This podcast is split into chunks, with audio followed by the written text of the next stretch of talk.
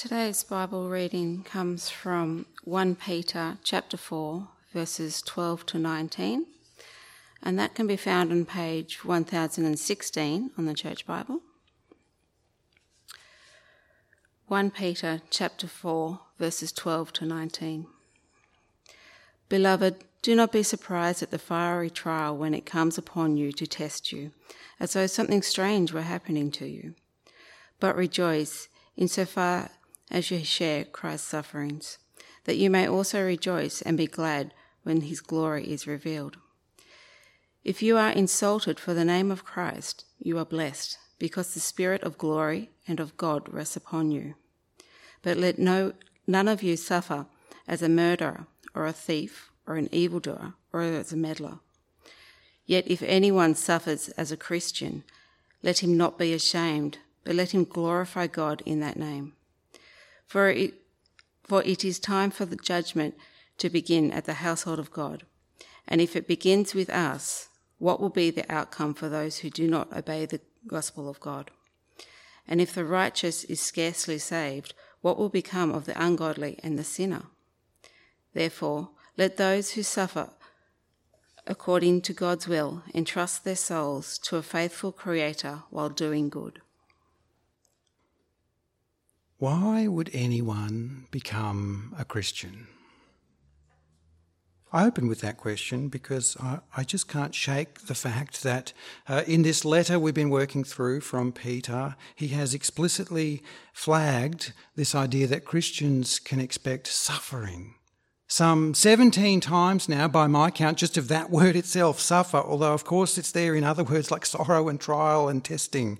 So if, if becoming a Christian still involves suffering, then surely that's an important question for us to be asking. Why would anyone become a Christian? Because I think that that's otherwise a key factor in religious motive, isn't it? A person uh, is going through some kind of awful trial, and so they cry out to the gods, or they carry out some ritual or prayer or something. I don't know, throw some money into a well, or put some fruit into a basket or something, and, and for the very reason that they would be rescued from or, or protected from in the future suffering and hardship in life. So that on the other hand, no, instead, that they would be blessed and, and prospered in life. Isn't that just kind of central to, to how religions work? Peter here is talking a whole other language in these scriptures. He weaves our suffering and God's blessing together in, into some unfathomable mystery. Here's a few examples of where we've been, just to, to, help you see what I'm talking about. Chapter 2 and verse 19 For this is a gracious thing when, mindful of God, one endures sorrows while suffering unjustly. Chapter 3 and verse 17 For it is better to suffer for doing good if that should be God's will. Chapter 4 and verse 1 Since therefore Christ suffered in the flesh, arm yourselves with the same way of thinking. And now, today again, Peter says this in verse 19 that we just read Therefore, let those who suffer according to God's will entrust their souls to a faithful Creator while doing good. How can we put those two concepts together in the same sentence of a faithful Creator who wills suffering for us? Quite contrary to how religions otherwise seem to function. Suffering in this life seems to be par for the course for the Christian, and even God's will in some way for their life. So clearly, uh, we can rule out this answer on that question about why anyone would come to Christ. I mean, it just cannot be simply to escape from suffering in life. If we ask the question, though, of Christians today and, and, and ask the question of churches too, who knows how many answers we'd get to that question as to why people come to Christ? But I suggest that the main reason going around should actually be centered on the kind of things we just reflected on in the Apostles' Creed the forgiveness of sins. the resurrection of the body, and the life everlasting. Because Jesus died to pay the penalty of our sins against God, we can receive a righteous and full forgiveness from God. And that in turn means that, that the fruit of sin in our lives, uh, death, uh, is not going to be able to hold us when it comes. We're going to be raised in glory. We're going to enjoy eternal life with our Saviour God. And all of that can only come to us through God's appointed means of salvation in Jesus Christ. Hence why people come to Christ. That really ought to be the basic answer as to why anyone came to Christ. But as I say, I suspect you'd hear various other answers if you did ask around. Because of the way that religions usually do work, I'm sure a lot of those answers that you would get would be around wanting to find blessing and prosperity in this life rather than suffering and hardship. But from these pages of Scripture, it just cannot be that simple. This stuff we've been looking at lately in this letter, wouldn't you say we've got to rule that out as, as the kind of driving reason for coming to Christ? Scriptures like this actually say, wait a minute, we should expect to suffer if we have come to Christ. Look at verse 12, for example. Beloved, do not be surprised at the fiery trial when it comes upon you to test you, as though something strange were happening to you. D- do you hear those words? It's not unusual for a Christian to experience fiery trials. In other words, this is par for the course. How well does that sit with, with traditional religious motive? How clearly do Christian churches teach that reality of Scripture? In fact, a Christian can expect suffering to increase in their life in some ways or in some seasons because of the fact that they have come to Christ. If we read these words carefully, and not just that too, uh, but, but this as well, that extra Christian kind of suffering because of our connection to Christ is something that we should find joy in and treasure in our hearts. Verse 13, but rejoice insofar as you share Christ's sufferings. Rejoice as you share Christ's sufferings, that you may also rejoice and be glad when his glory is revealed. There's no getting around it. In coming to Christ, we can, we can somehow now expect to, to share in Christ's sufferings, and, and we should find joy in that extra shared suffering when it does come. Basic religious instinct w- would be to the contrary. Shouldn't we come to Christ to, to be free from suffering? But here's the thing we do come to Christ to be free from suffering. But the glory that we are saved into is yet to come the inheritance of heaven set aside for us, as Peter opened up in this letter. And of that future glory, we can be sure in Christ, as he's been telling us, by the promise of God to everyone who does come to Christ. But in the meantime, that very fact, the, the inheritance being set aside in heaven, it, it means that our, our inheritance is not here, is it? In, in this world and for this life. And that means that for now there will first of all be suffering. Suffering now, glory to come, most certainly. Suffering now and glory to come. And, and so the suffering now in, in this life is for our good in the end, if you try to put those things together. Notice in verse 12 there that suffering tests us. It clarifies where our faith is. It refines us. It deepens our faith in the glory to come.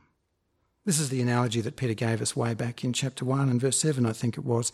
Our faith being purified more and more and more by the refiner's fire, as more precious than gold.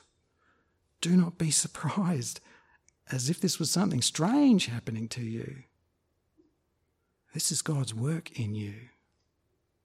Notice too in verse 13 that it, it aligns us with, with Christ. This is the suffering Christ himself went through to, to purchase us for that glory to come. specifically in this scripture in front of us. Peter's, Peter's speaking of the suffering we experience because of our association with Christ. Rejoice insofar as you share Christ's sufferings. Verse 14 If you are insulted for the name of Christ, you are blessed, because the Spirit of glory and of God rests upon you. Verse 16 Yet if anyone suffers as a Christian, let him not be ashamed, but let him glorify God in that name. As much as we'd like to engage the topic of suffering more broadly uh, today, in this particular scripture, it's, it's suffering for the name of Christ that's in view here for us to focus on. And what these verses make perfectly clear, as I say, is that us being Christian somehow should invoke some special, specific kind of suffering that, that those who haven't come to Christ won't even know about in their life. Because those outside Christ won't share in Christ's sufferings, as verse 13 says. They're not going to be insulted for the name of Christ as verse 14 says. They're going to miss out on that blessing as, as Peter sees it. Because the Spirit of glory and, and God does not rest on them yet. They won't suffer as a Christian, verse 16, if they haven't come to Christ. So there's no getting around this, is there? This, this idea that this, there's some additional kind of suffering in store for the Christian simply for being a Christian. Christians can expect to suffer for the name of Christ. And I think in that concept here from Peter that there's two kinds of purpose in, in what God is doing, woven together through this scripture as to our Christian suffering. First of all, the suffering we endure to build our faith. And secondly, the suffering given to us for our witness. Suffering for our own personal faith and, and suffering for our witness. Christ is still building his church in this world, in us brothers and sisters, and through us. We who have come to him, the church upon whom the Spirit of God and glory does rest, are at the forefront of a radical work that Christ is still doing in this world. Brothers and sisters, if we are caught up into what Christ is doing, we will share in his sufferings. Do you know the story of when Saul was persecuting the church?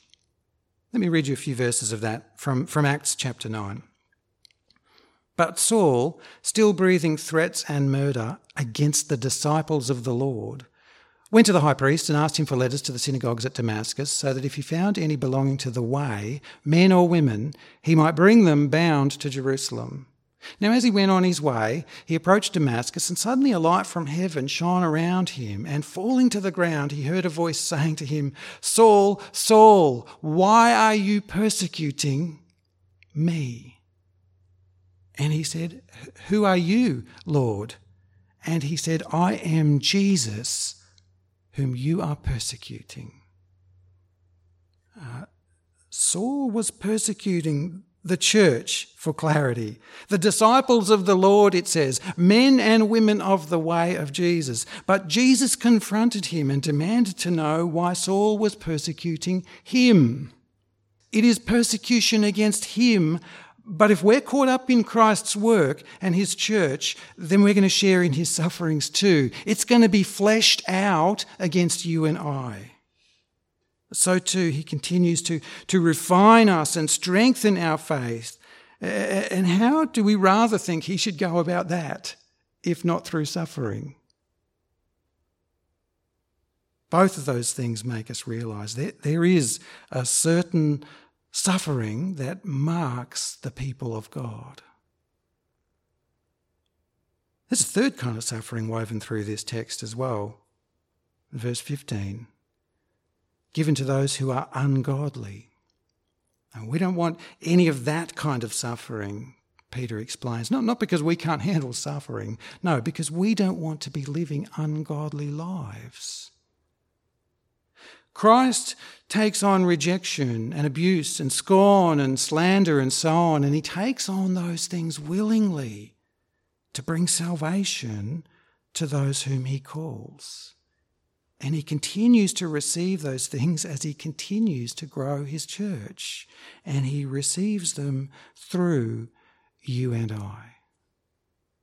So too, he has much yet to do to, to, purify you and I now that he has brought us into his church, to galvanize our faith.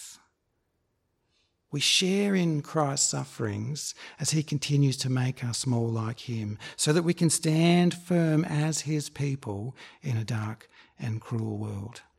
Be sure to catch Peter's language through this text. We rejoice in so far as we share Christ's sufferings. We are insulted for the name of Christ. We suffer as Christians because Christ is still building his church in this world, in and through you and I.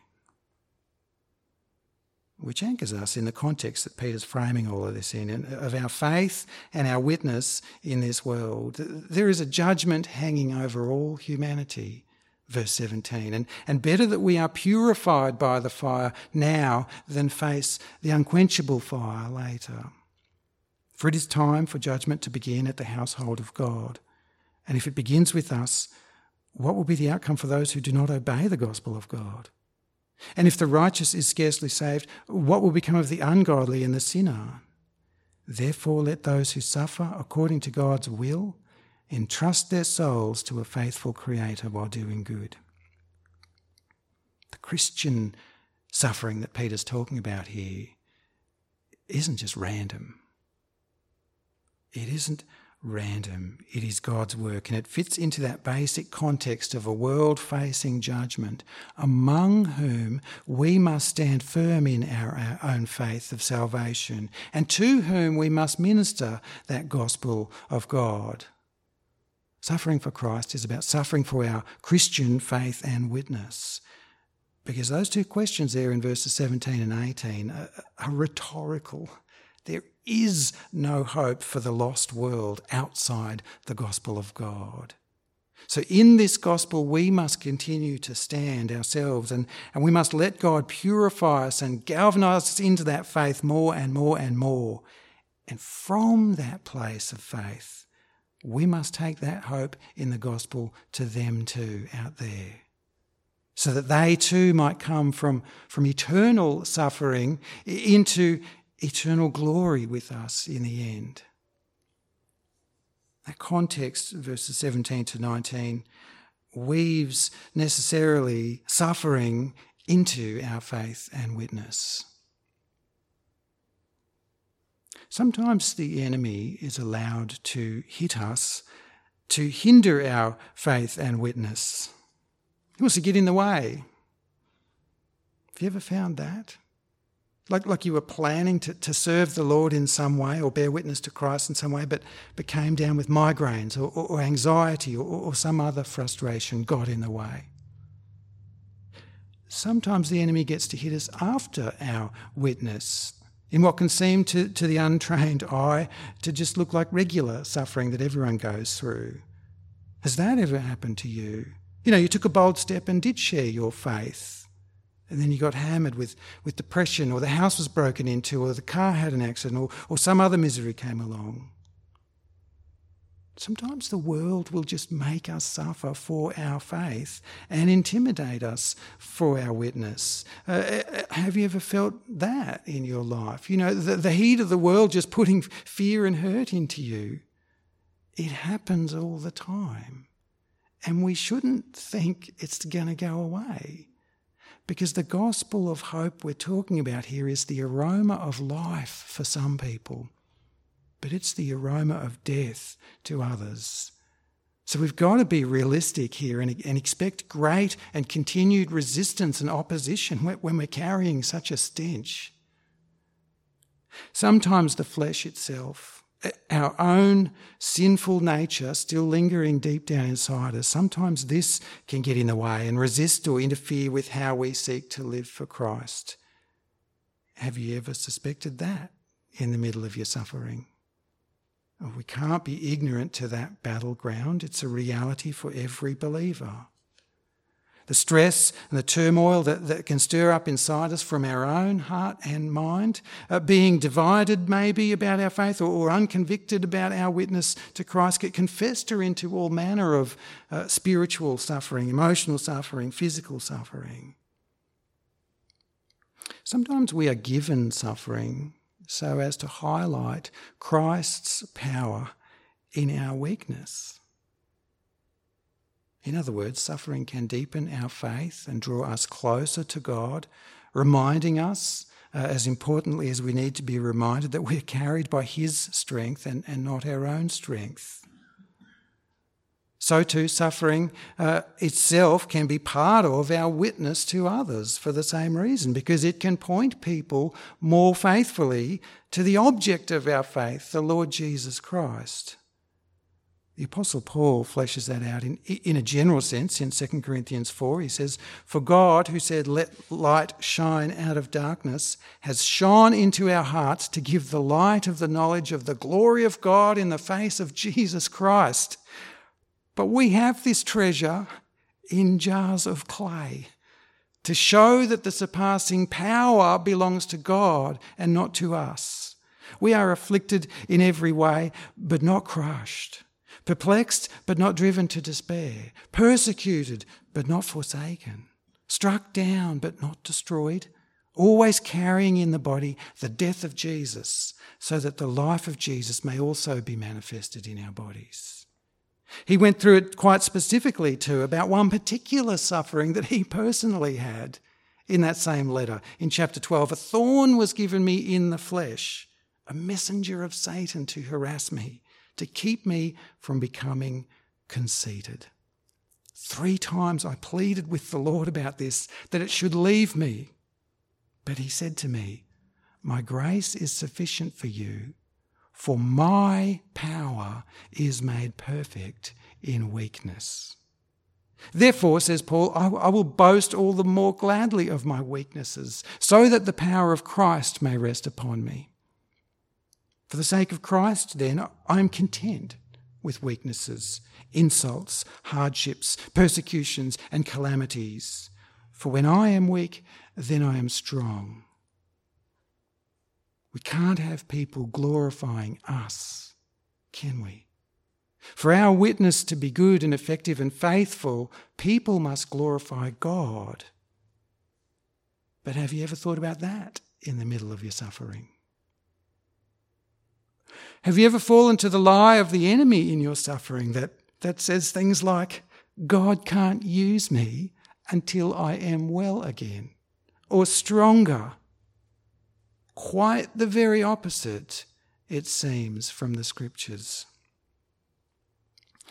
Sometimes God allows us to suffer so that we can just become better ministers of His gospel of hope when we seek to comfort other people who are suffering. Again, Paul unpacks that in a bit of detail too in 2 Corinthians 1. Blessed be the God and Father of our Lord Jesus Christ, the Father of mercies and God of all comfort, who comforts us in all our affliction, so that we may be able to comfort those who are in any affliction with the comfort with, with which we ourselves are comforted by God. Suffering makes us better placed to minister to others. Have you ever noticed that? Maybe you went through some unexpected grief or trauma, and as awful and as unbearable as it was at the time, it actually opened your eyes to the fact that you are surrounded by people suffering the same thing, and you would never have otherwise known or understood where they're at. Maybe you were even given a heart to start ministering to and caring for those people. Has Christ ever worked that kind of suffering into your life to make you better equipped to minister and comfort others? To help you understand what others are going through so you can, you can place this gospel of hope into their lives with real, genuine, true compassion and understanding. Anyway, there's half a dozen ways, just, just quickly for the time we've got, for which suffering for the name of Christ might be granted to us. The question is, why do we find it so hard to latch on to such beautiful and gospelly reasons when we're in the midst of our suffering? What do we do when we suffer? What's our kind of default go to mindset? And the question that we throw up to God instinctively what have I done to deserve this? What have I done to deserve this? And we mean it in a negative way, of course, because, you know, that's what happens in our pain. We just default to a, a, simplistic and, and not quite biblical mindset where we think God's people should only have good things in life, you know, the way our minds see good things to be. It's not the wrong question, I want to say. What have I done to deserve this? It's just that we also need to then turn around and ask it in positive ways too. In what way have I borne witness to Christ that he should have granted me to share in sufferings this way? In what ways is God preparing me to bear witness for Christ by refining me in this way? For what, I wonder, is the devil trying to hinder me? What kind of glory is God going to work through me that the devil wants to get in my way? How much closer will God draw me and strengthen my faith through this awful thing? That kind of positive questions uh, uh, uh, uh on that uh, uh, line of thinking, though, are, are difficult and almost impossible sometimes to, to take hold of. And they expose us when we, when we realize, yes, that's what we should be asking. I mean, are we even thinking about our faith and our witness for Christ when we're suffering? And exactly how and, and when do we actually suffer for the name of Christ? I mean, are we letting Him work through us so much that, that we can see that, yes, this is why we're receiving some of this trial? I've been thinking as I've reflected through this scripture on, on 1 Peter here about, about what a kind of a, a process flow chart might look like for, for how we can engage suffering better as Christians when it comes our way. It's a work in progress. I haven't gotten very far. Here's where I'm at. First of all, I think our, our first question should probably be in the negative kind of sense of what we always ask Am I suffering because I have been living in an ungodly way in some area of my life? I mean, Peter puts that there in verse 15, doesn't he? We can't just ignore that reality. If we invite and, and let the Spirit of Christ to search us and he reveals that there's something there that shouldn't be there, then, then we must repent and ask God to forgive us and correct us there's just no getting around that part of it. So we should ask the question. Peter has repeatedly been telling us in this letter that we need to be true to our faith. But if the Spirit searches our hearts and, and nothing is revealed to us, perhaps then, yes, we should turn around and ask more positively Is this for my testing? That's in verse 12, isn't it? And earlier in the letter as well testing, refining. In a, in, in a visible church today, of who knows what kind of motives that different people have, suffering can clarify for us personally where we stand, that we truly do belong to God by the way that we continue to stand firm and keep entrusting our souls to a faithful Creator in the middle of this agony. Surely that tells us in our hearts where we do stand. Perhaps our prayers, therefore, could turn to the testing and refining side of this question, exploring ways God might use this, inviting Him to, to confirm and, and strengthen our faith in the glory to come. And so, too, we might ask, might ask another positive question Is this suffering for my Christian witness to others? I mean, that's running through the passage here too, isn't it? So if I can pray and reflect and, and come to see that, that, you know what, maybe my suffering might actually be connected to my desire for the name of Christ in this world, then, then I should rejoice in that. I'm sharing in the sufferings of Christ. Uh, over the glory that He's bringing about for God through me, I should be rejoicing. I should be asking, how can His power be made more clear in my weakness? Through that whole process of questioning, I think we can also ask the other question God, please take my suffering away. He works all things for our good, so it's not just like He wants us to be suffering all the time. He wants us to come to Him for help. He wants us to cry out to Him and ask Him to watch over us and care for us. Paul asked three times for that one thorn to be removed, and so too I expect we should ask for relief from our suffering when it comes. If God does take it away, oh, then surely, no doubt, we should rejoice with thanksgiving, shouldn't we? if God doesn't take it away,